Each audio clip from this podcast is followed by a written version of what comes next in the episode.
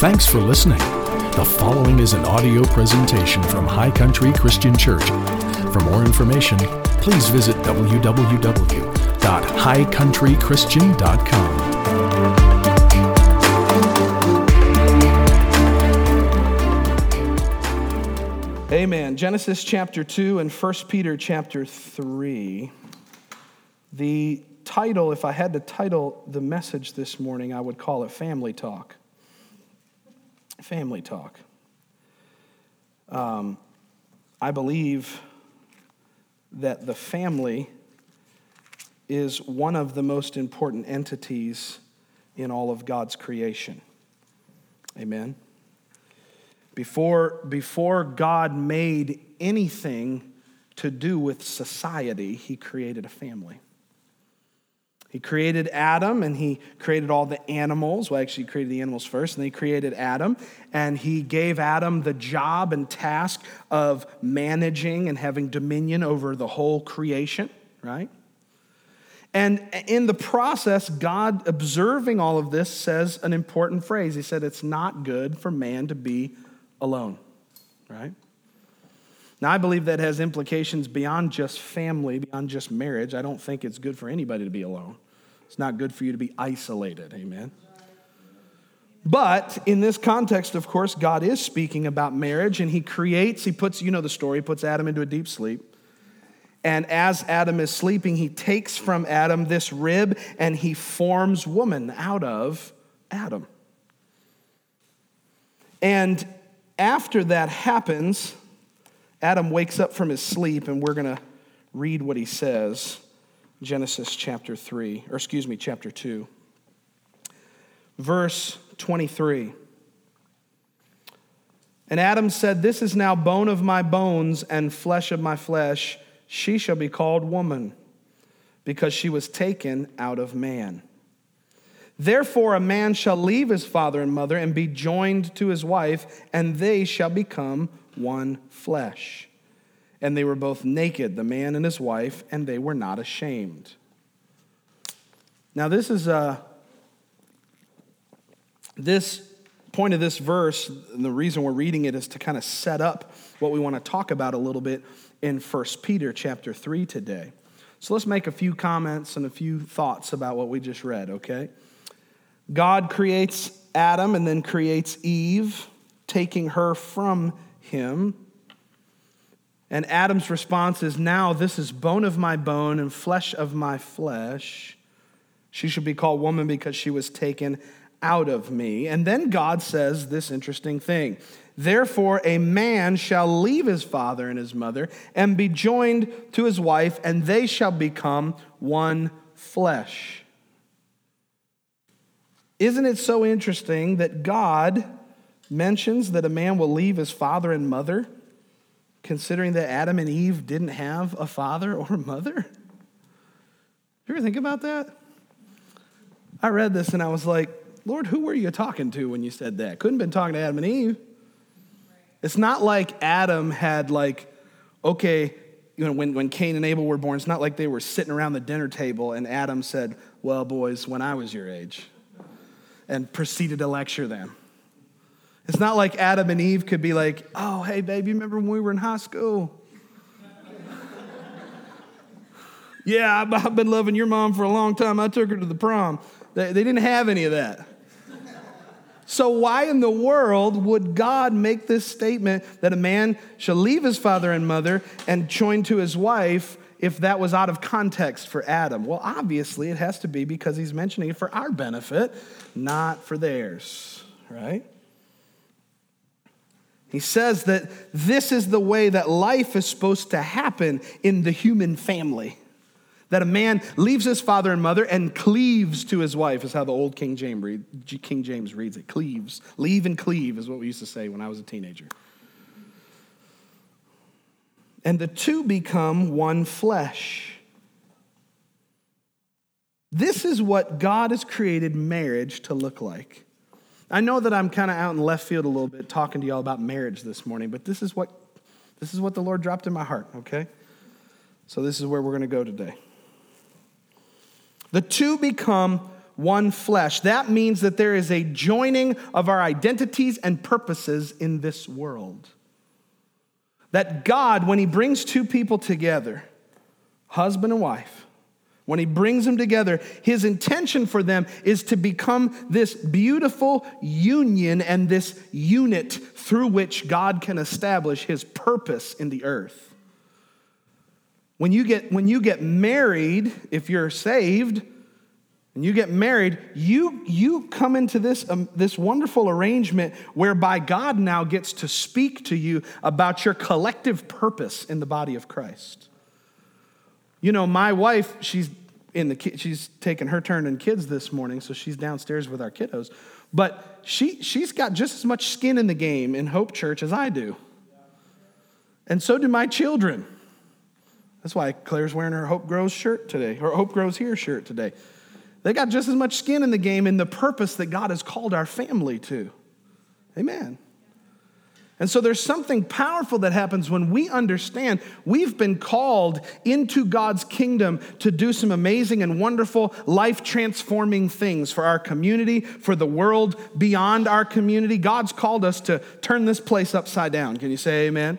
I mean, the gospel is still the power of God unto salvation. So we've got a mandate to preach Jesus to all of creation. And guess what? We don't have to do that alone. When you come into a family, when God establishes you as husband and wife, when he establishes your family, the whole family gets to now partake in the calling and the blessing of reaching the world for Jesus. Amen?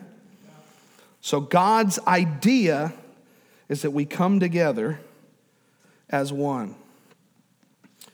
Now, I think I should make a point of clarification here. When a man and woman get married, it's not that they become one spirit, but they become one flesh. And this is how God intended marriage to be, by the way. Can I just take a quick side note to insert that idea for just one quick second, that this is what God designed marriage to be, Adam and Eve. There's a culture that seems to have forgotten that we live in. And here's the reality, you and I can try to change anything we want to, but the way God has ordained things is the way that they actually are, and there's no way that we can adjust that. Amen. So God creates Adam and Eve, and he brings them into this union, and this is what happens. They become one flesh.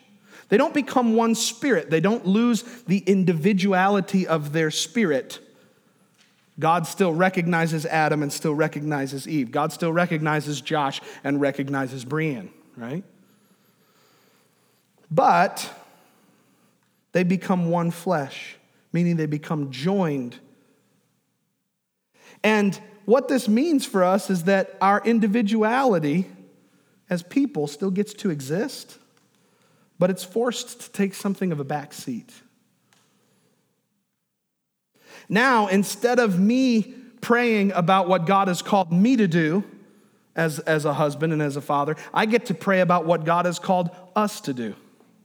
Does that make sense? Yes? Okay, good. Yeah, it wasn't a trick question.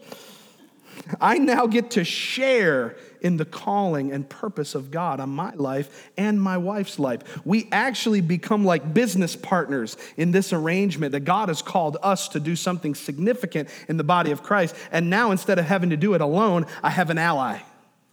Amen? I got a partner in crime, as they say. So my individuality as a spirit being still gets to exist, but it's forced to take something of a back seat. Instead of being selfish, I get to share my stuff. Not a lot of amens on that one. Amen. I get to share in the anointing that God put on my life. The grace that God has given to me is no longer just for me in mind. I actually get to share it with my whole family. You can actually lay hands on your children and pray the blessing of God over them, and the anointing that God has put on your life to be a world changer can actually come down and live on them. That same power, that same presence, that same anointing that God has put in your life can actually transfer to your children by you blessing them. Amen. I understand, by the way, that there's single people and people under the age of marrying age in this room. But this stuff is still good for you to learn and know even now. Can you say amen to that? Amen. I get to share in the anointing that God has put on my life, and the grace that God gave me is no longer just with me in mind. Now, Brianne's fulfillment becomes my fulfillment. To see joy in her life blesses me and fills my life with joy. Why? Because we're one flesh now. Amen. We're one flesh. Yeah, we're still individuals, and God still looks at us individually, but my individuality sometimes gets to take a back seat when we become one flesh. I get to share in what God's called me to. And when we're one flesh, here's something that happens. What hurts you hurts me. Amen. When we're one flesh, what bothers her bothers me, and what bothers me bothers her. Or that's the way it should be when it's working the way it's supposed to. Amen. Your joy becomes my joy. Your satisfaction becomes my satisfaction. One of the greatest things in this world is getting to discover the things that my wife likes. Sometimes it's stuff that I don't like. And then, guess what happens? My individuality gets to take a back seat. Amen. Because the whole point is that God matures us together as this family unit. I think I've told you this before, but the first word that I ever heard the Lord speak about Hope Church years ago when we still lived in Florida was the word strong families. Strong families. It's the first thing God ever said to me about this church. The second thing he said to me about this church was when I was praying for Boone one day. This is just a little aside, but it'll bless you anyways. I was praying for Boone in my office one day down in Florida, and the Holy Spirit said, I want you to go there and start a church that's strong in the Word and strong in the Spirit and break the back of the religious resistance that's kept people out of my presence for years. That was word for word, by the way. Hallelujah. Amen. Yeah. Why are we here? We're here to see strong families cultivated and to help see people break through and press through religious bondage that's kept people and held people out of God's presence. Because when you have a strong presence of the Lord in your life and when you have a strong family, you can do some amazing things for the gospel. Amen? You can really change the world. Anyways, let's keep going. God calls us into one flesh as husband and wife so that we can cultivate a strong family that becomes a benefit to the kingdom of God and the earth. Now, one more observation before we go to 1 Peter chapter 3. Y'all doing okay this morning? Look what he says here, verse 25. And for the kids in this room, I'm sorry, this sounds gross, but just go with it. Verse 25 said they were both naked, the man and his wife, and they were not ashamed. Have you ever heard the phrase naked and ashamed? Yeah. Before the fall of man, naked and unashamed was the way that it was read. Why is this significant? Why am I pointing it out to you before we go to 1 Peter 3? It's because that statement, how many of you know the Bible doesn't waste words? Nothing's in here by accident. Like that statement was written on purpose. Here's why I believe that it was written. Because this statement tells me that in marriage, when things are working the way that they're supposed to work, the more transparent we become, the less we have to fear shame. Amen. Let me say it one more time for those in the balcony.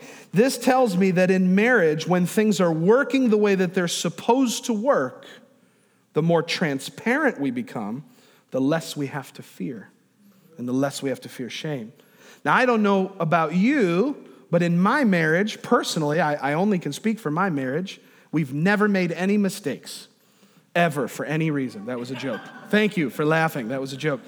No, I know that in my marriage, there have been times where to be exposed makes me afraid because I feel like I don't want Brianne to know this about me.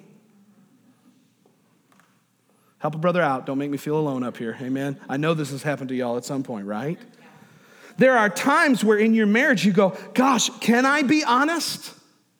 Can I get real with my spouse about this, about that, about the other? And the reality is that when we become one flesh, we get to the point where shame just doesn't have any place in that union and in that mixture anymore.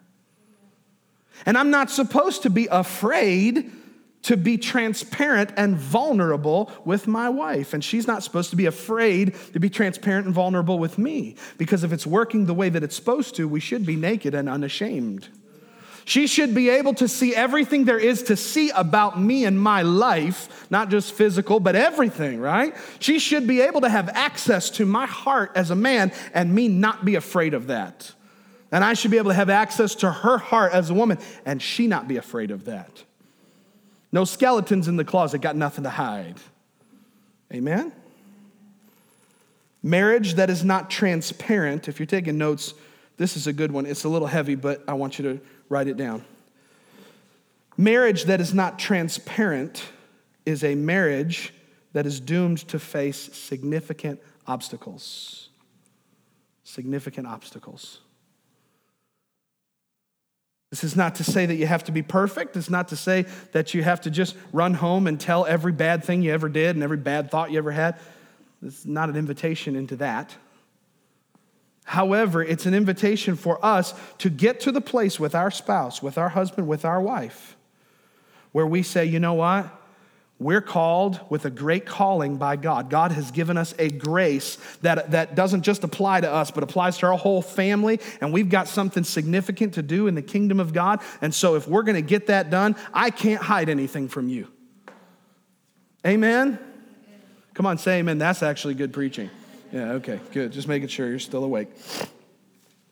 Marriage that is not transparent becomes a marriage that's doomed to face significant obstacles. So how do we build a better marriage? How do we build a better family? I understand this is a question that's larger than just one single sermon, but we can at least start the conversation here. Turn with me to 1 Peter, if you would. I'm trying to follow my watch this morning because my little app that tells me my countdown clock's not working for some reason. So if I preach for 2 hours, it's your fault. 1 Peter chapter 3. And we're going to read the first 7 verses, which I know feels like a lot, but we'll actually go through it and it'll be good. This is the passage I was reading yesterday morning, and the Lord just started to really speak to me out of it. And I thought, okay, there's some families that need to hear this.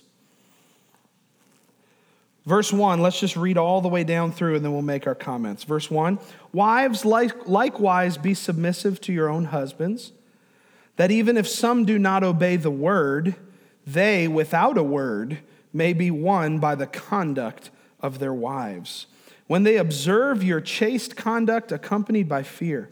Do not let your adornment be merely outward, arranging the hair, wearing gold, or putting on fine apparel. Rather, let it be the hidden person of the heart with the incorruptible beauty of a gentle and quiet spirit, which is very precious in the sight of God.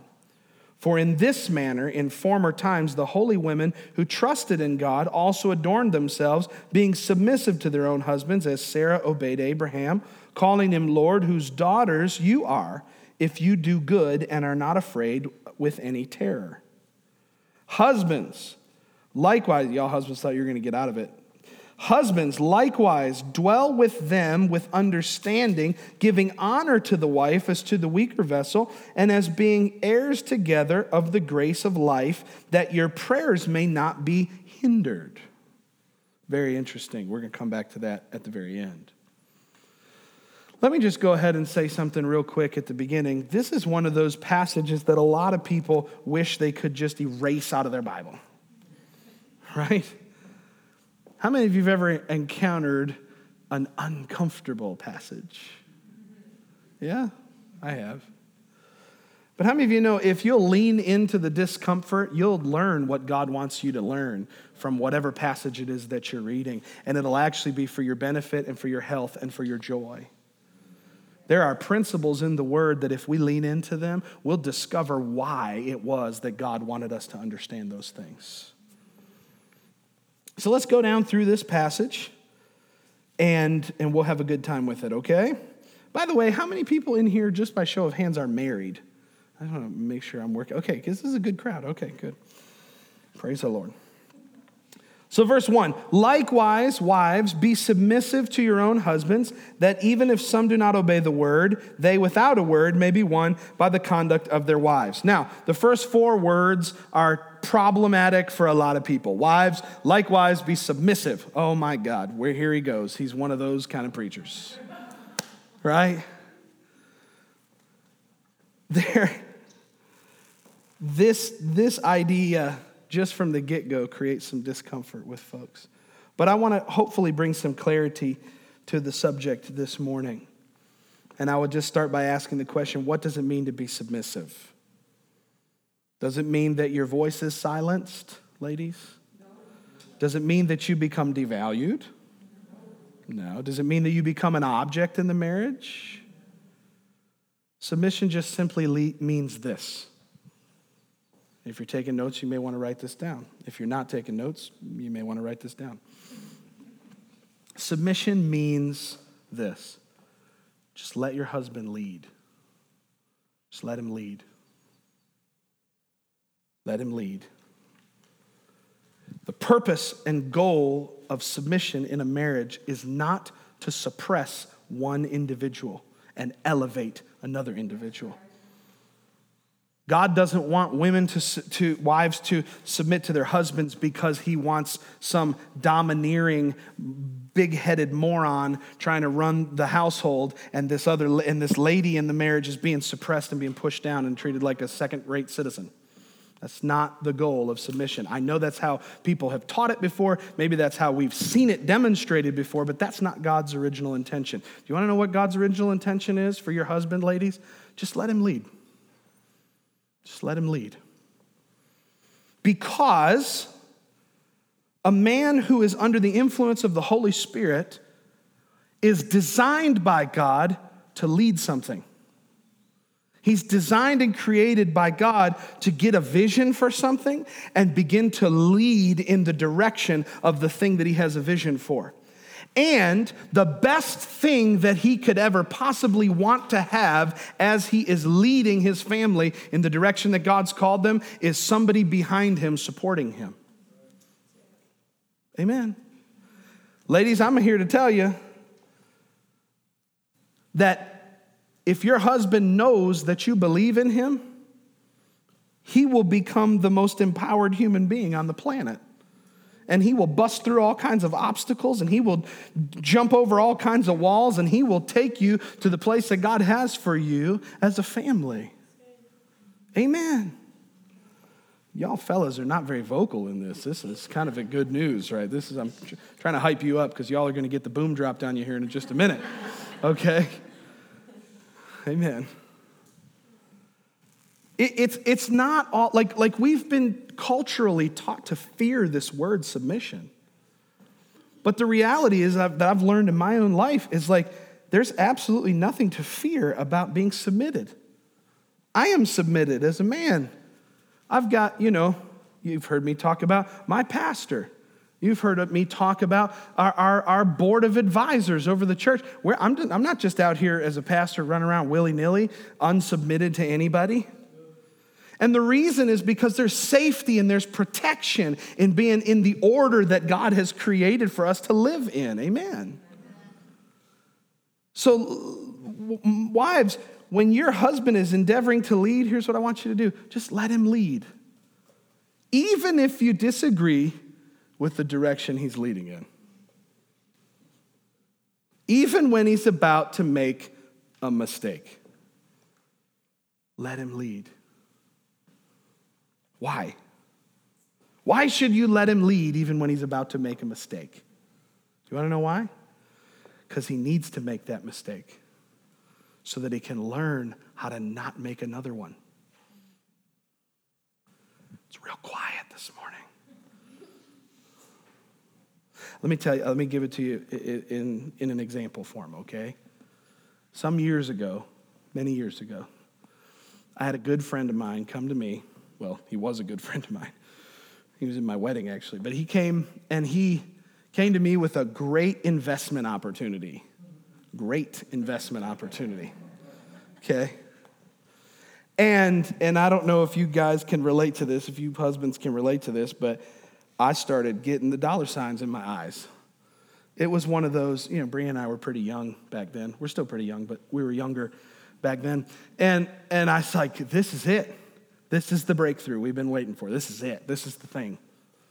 We're going to double our money in 2 weeks, and we're going to triple it in 2 months. Then we're going to quadruple it in 3 months.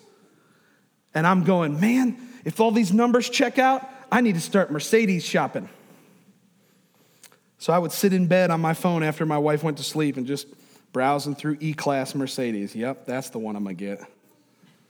Y'all ever spent money you didn't make yet? I've done it. And one night we were laying in bed, and my wife was like, I don't think this is the right move. And I was like, you're wrong. Yes, it is. You're wrong. And she didn't fight me on it. And I was really impressed that she didn't fight me on it. And so I sent off $7,500, which was a big pile of money for us back then. And I sent that off and never saw, I mean, I should have just kissed the envelope and waved goodbye to it because it was just gone. And we never got an ounce of it back. And later I found out that my friend had actually used some of that money as a down payment on a Porsche that he was trying to lease. So we got hurt financially. Now, there's a cool ending to that story, and that is that the following year, I was working in a sales position, and I was able, by the grace of God, the Lord redeemed the whole situation for us, and I was able to make twice what we lost in a single transaction. And I was like, praise God. So God's faithful that even when you stumble, He'll help you, and by His mercy and His grace, He'll come and scoop you up out of the mess that you made and say, no, let's do it a little bit better this time, baby. And so the Holy Spirit came and got me out and patted me on the head and said, let's do a little next time, do a little better next time, baby. But here's the point. One of the things I learned about how great my wife is that she let me screw that whole thing up because she just let me lead. And guys, I'm here to tell you that when you get into a situation, wives like that, where you know your husband's about to make a boneheaded move, sometimes you just need to actually let him make that move. In our profession, you know, I'm a graphic designer Monday through Friday, and in our field, we talk about failing and failing quickly. Sometimes when you're working on a project, you got to fail quickly. And so you got to, you know, before I ever go to the computer, I'm going to take and sketch out a bunch of different ideas so that I can cross off all the dumb ideas and get to the good one. Sometimes men need to be able to fail quickly so that they can learn and mature and grow. You know, I'm not going to invest a big pile of money in a sketchy investment opportunity anymore. I learned my lesson. I touched the stove. It was hot. I got burned. I won't be touching that stove again. You follow me? Ladies, you know what the last thing your husband needs when he's trying to lead and he's about to make a boneheaded move? He doesn't need you to mother him. Fellas, give me a better amen than that. Amen. He needs to be able to fail and become more sure of himself while the leadership decisions are small. Because here's the thing I've learned and I'm learning in my life. As time goes on and the decisions get bigger, the consequences of the decisions get bigger as well. So that your husband needs to learn to fail quickly and grow from those decisions so that when the decisions carry more consequence later down the road, he'll be able to make the right decision. It's how we learn to lead as men over time, and we're absolutely wired by God to do it. So the last thing he needs is another mom. Amen. Amen. Watch what Peter goes on to say. He says that even if some of the husbands don't obey the word of God, that they without a word may be won by the conduct of their wives. Wives, you have no idea how much weight and influence you have in your husband's life. You have no, listen, if my wife, if she really wants me to do something or lead in a certain direction, and I know that she's behind me in that, I will move heaven and earth to make it come to pass because she's got a ton of influence in my life. Ladies, you have no idea how boomingly loud your voice is in the heart and mind of your husband. He so desperately wants to know that you're behind him and that where he leads, he can lead with confidence, because I'm not just leading me, I'm leading everybody following me. Amen. You see, when he's thinking about leading, the Bible says in Proverbs that a wise man leaves an inheritance to his children's children, and the wealth of the wicked is laid up for the just. That means that a wise man is thinking 2 and 3 generations deep. So when I lead my family, I'm not just thinking about me. I'm thinking about my wife. I'm thinking about my children. I'm thinking about their eventual spouses. I'm thinking about their children, my grandchildren. And I'm endeavoring now to make the best moves I can so that my leadership perpetuates God's goodness for 3 generations, that after I'm gone, my offspring and their offspring will still be saying God is good to the Thurman family. Amen. And see, that's what a wise man thinks about. So let him lead, ladies. Just let him lead. Even when he screws up, let him lead. He may be won by your conduct. If he knows you believe in him, he feels like the strongest man on the planet. Verse 3, Peter goes on to tell us this: don't spend all of your time investing on the outside, but neglecting the inside. You know, he talks about don't just adorn yourself with gold and pearls and jewelry and nice clothing and all that. By the way, that's a good idea. You should do that. He's just saying, don't only do that. Amen. How many husbands are glad your wife showers? Glory to God. Amen. Amen. Woo. No, we love it when you look beautiful. Just don't make beauty on the outside the only investment that you ever make. The Bible says in this verse, God deems this precious when you invest in the hidden person of the heart. Look at it there in verse 3. He says, don't let your adornment be merely outward. You see, some folks have taken that and put a real religious spin on it and said, you know, you can't wear makeup to church. I know that's kind of a thing of the past, but it used to be a deal. It used to be a thing. No makeup in church. Men got to sit on this side. Women got to sit on this side. That's so stupid. Amen. Please wear makeup to church. Please. Amen. We're good with it. But don't only make the investment in the things of the exterior. I see so much in our culture that we as a culture have only become exterior focused. Somebody sent me a picture the other day of like 4 high school girls with selfie sticks. And I was like, oh dear God, what is our society becoming? That we invest in how we look, you know what I'm saying? Selfie stick and you're... you know, doing all this kind of stuff. That's ridiculous, right? It's not that we don't want people to be okay with, you know, dressing themselves up. I love to dress up. I love to look good. But my gosh, not at the expense of my spiritual health, not at the expense of the health of my marriage, not at the expense of my relationship with my wife. Amen. Don't buy in to the self-loving generation that is persisting in the world around us. I think that's what Peter's trying to say here. He goes on to talk about Sarah and Abraham and how Sarah submitted to Abraham. And watch what he says here at the very end. Whose daughters you are. Wives, you're a daughter of Abraham. If you do good and are not afraid with any terror. What if we were not afraid to let our husbands lead? Not me. You follow what I'm saying? What if we were not afraid to let our husbands just lead the way God's wired them to lead? Amen? Now, verse 7, he turns a corner. He starts to talk to husbands. Okay, so husbands, now it's your turn. Husbands, live with your wives, dwell likewise with them, with understanding, giving honor to the wife as to the weaker vessel, and being heirs together of the grace of life, that your prayers may not be hindered.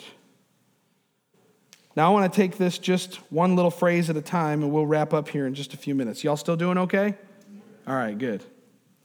Husbands, live with your wives with understanding. Let's unpack that for just a second. Husbands, live with your wives with understanding. That means you don't get to use the excuse of not understanding your wife. Now, there are jokes after jokes and social statements about women, and we learn, a lot of us learned this from our fathers or from our grandfathers. Well, your mother, she's just so irrational. Anybody ever heard something like that from their dads before? Oh, man, I wish I understood what your mother was thinking. Y'all have heard the joke about the guy who wants to build the bridge to Hawaii, and God comes to him and he says, what do you want? And he says, I want you to build me a bridge to Hawaii. And the Lord says, well, ask something else. That seems like too difficult. And the guy thinks for a minute. He's like, okay, I just want to understand what women are thinking. And God says, well, you want that bridge 2-lane or 4-lane? You've heard that joke before, haven't you?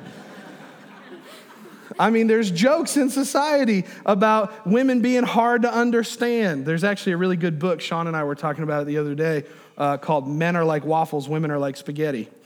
And that's because the general premise is men compartmentalize everything. We got a box in our head for every detail of life. And to our wives, everything like a plate of spaghetti is connected. So you grab a hold of one and it somehow touches every other piece of pasta on that plate. Well, here's the reality, guys. You don't have to understand the pasta to enjoy it. Amen.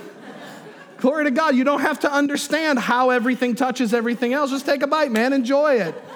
Amen. She loves you. She puts up with your compartmentalization of everything. Amen. So it's a really good book, by the way. I don't remember who wrote it, but you can check it out. Men Are Like Waffles, Women Are Like Spaghetti. But here's the reality. Guys, we don't get to hide behind this notion that my wife is some impenetrable fortress of misunderstanding, that I can't somehow figure out what she's thinking and why she's thinking it. And I've heard this perpetuated by men for years, some of them in my own family. Like I said, well, your mother, she just doesn't, I don't understand what she said. Or, oh, your aunt so-and-so, I tell you what, she's just irrational. It's like, okay, well, too bad. When you want to ace the test, you study for it. Amen. When you want to ace the test, you study for it. Husbands, live with your wives with understanding. If you don't understand her, maybe it's because you haven't tried very hard to learn anything about her. Again, ladies, an amen, just something to let me know that this is getting through. If we don't understand her, guys, maybe it's because we haven't actually really tried very hard to figure out what it is that she likes and doesn't like. Maybe it's because we haven't put in the time to figure out what makes her tick. And it's just so much easier for us, guys, to throw our hands up and say, well, she's unknowable. I thought she was going to go left and she went right. I can't figure out why. Well, maybe it's time for us to do a little homework. Amen? This is a good one to write down, part of pursuing your wife is learning her. Men love the pursuit, right? We're made by God to be leaders. We're made by God to be hunters, right? We love the pursuit. That's why we love sports, because there's a winner and a loser. Somebody came out victorious. Somebody worked their butt off and came out victorious. Men love that kind of stuff, right? Most of us. I understand there are outliers, but, most of us, this is a general overarching principle. Part of pursuing your wife is educating yourself on her. You want an example? Sure. Men will spend thousands and thousands of dollars, thousands of hours, all kinds of time and investment to learn about a bull elk and why it does what it does. They will fly to Iowa or Idaho or Montana. They will go to some mountain range, spend tons of money on a new gun, spend tons of hours and money on getting there and getting into a position where they can hunt down an elk. And boy, by the time they get to that stand or that place where they're going to hunt, they know everything about what the elk is going to do. Oh, let's study this ridge and go, oh, this elk's going to come down this ridge at about this time of the day when the air starts moving. When it gets warmer, it's going to come down to graze. It's going to go up at the end of the day when it's looking to hide. It's going to do this. It's going to do that. Oh, listen to this call that it makes. This means it's in distress. This means it's looking for a mate. This means it's hungry. This sound is meaning two of them are fighting. This, that, and the other. A guy will study everything that an elk or a deer or whatever it is that it's hunting. We will study everything there is to know about that animal, and we will spend no time studying the lady that God gave us is sleeping next to us. It's funny and it's not funny. We will absolutely pour ourselves. I mean, guys do it all the time. I bet if I asked most of the guys in the room or watching online to give me some statistics about the players on their favorite team, I mean, you just ask a guy, what do you think about such and such an athlete? He'd be able to tell you. I mean, if I said, what do y'all think about LeBron James? Most guys could tell me the school LeBron James went to when he was in middle school. This is the town he was born in. This is the name of his kids. This is the team he played for. He played for this many years. He scored this many points, this many rebounds, this many that. He makes this much amount of money. He's got this endorsement. We know these guys by the back of their hand, and we don't study our wives at all. Ouch. Part of pursuing your wife, gentlemen, is learning her. Just like you learn the elk that you want to hunt.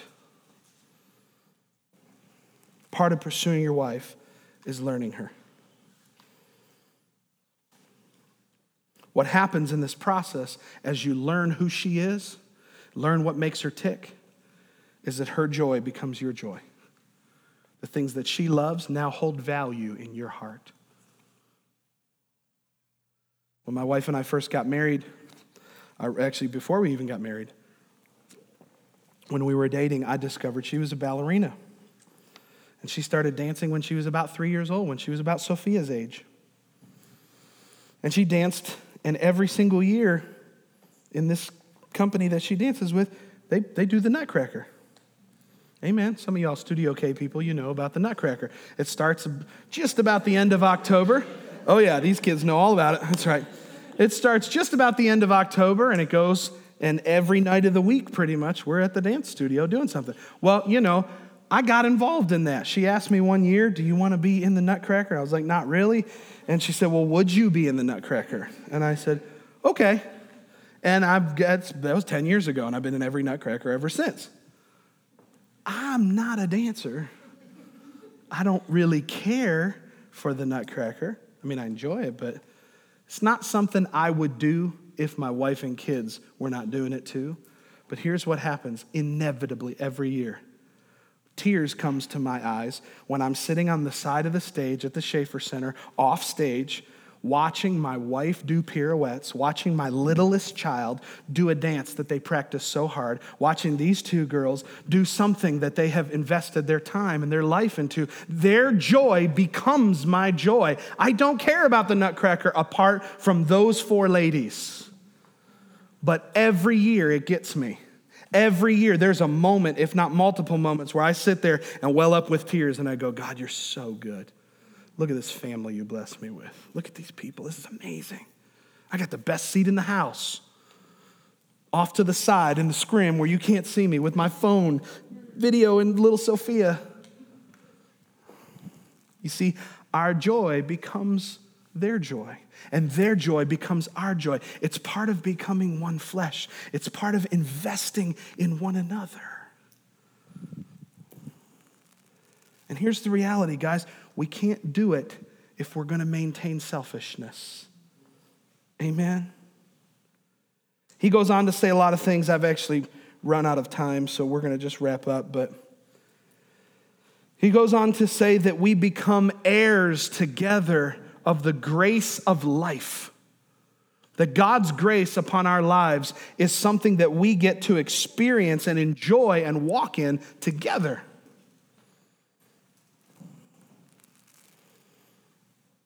And then he closes with this statement, and this was the thing that nailed me to my seat.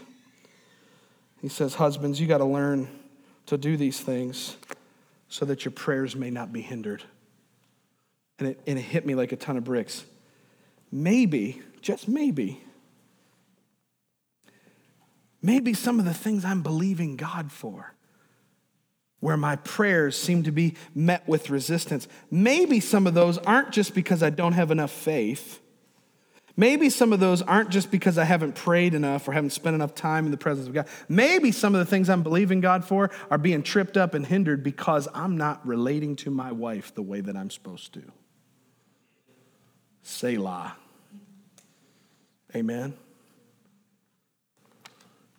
I remember hearing a story of the late Dr. Kenneth Hagin, and he was telling a story one time where he said that he had been standing in faith for such a long time about this particular thing, and I don't remember what the thing was, but it was something that he'd been praying and asking God for, and he believed and received things from God enough to know this is how you do it, okay? You get the Word of God, you find a principle in the Word, a promise, and you start to stand on that. You confess it, you believe, you receive it. In Jesus' name, we have it, Mark 11:23. I've preached on that before. Y'all know all about that.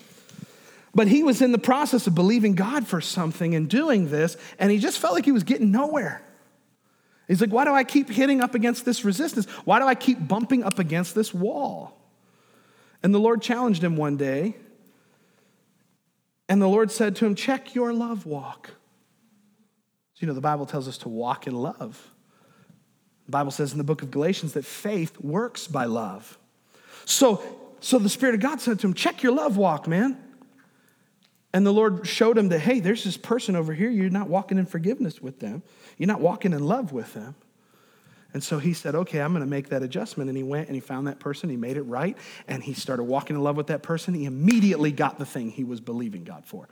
Seemed like it was so disconnected, but that it was his love that needed to be in place for his faith to work the way that it was supposed to. And I believe when Peter tells us here, men, that our prayers can sometimes get hindered by our inability to walk in understanding and love with our spouse. Maybe you're believing for healing in your body, and the problem isn't that you don't have enough faith or that you don't know the right scriptures. Maybe, just maybe, you got to sit down with your wife and apologize. Quiet. I knew this wasn't going to be like a rock'em, sock'em, shouty kind of message, you know. I knew this was going to come with some bruised toes. But maybe that's the thing sometimes that actually is hindering us, is that there's a disconnect at home, and if we'll get the disconnect figured out and fixed, wow, all of a sudden all the stuff we're believing God for will start to fall into the places that it's supposed to. Here's what I'm learning about the Spirit of God. He loves, Frankie, he loves alignment. God ordains things to be a certain way, and he wants us to follow his pattern and fall into alignment with what he says is right. It's like when you go to the chiropractor. Anybody ever been to the chiropractor before? I'm done, by the way. You can put your Bibles away and all that stuff. You ever go to the chiropractor before?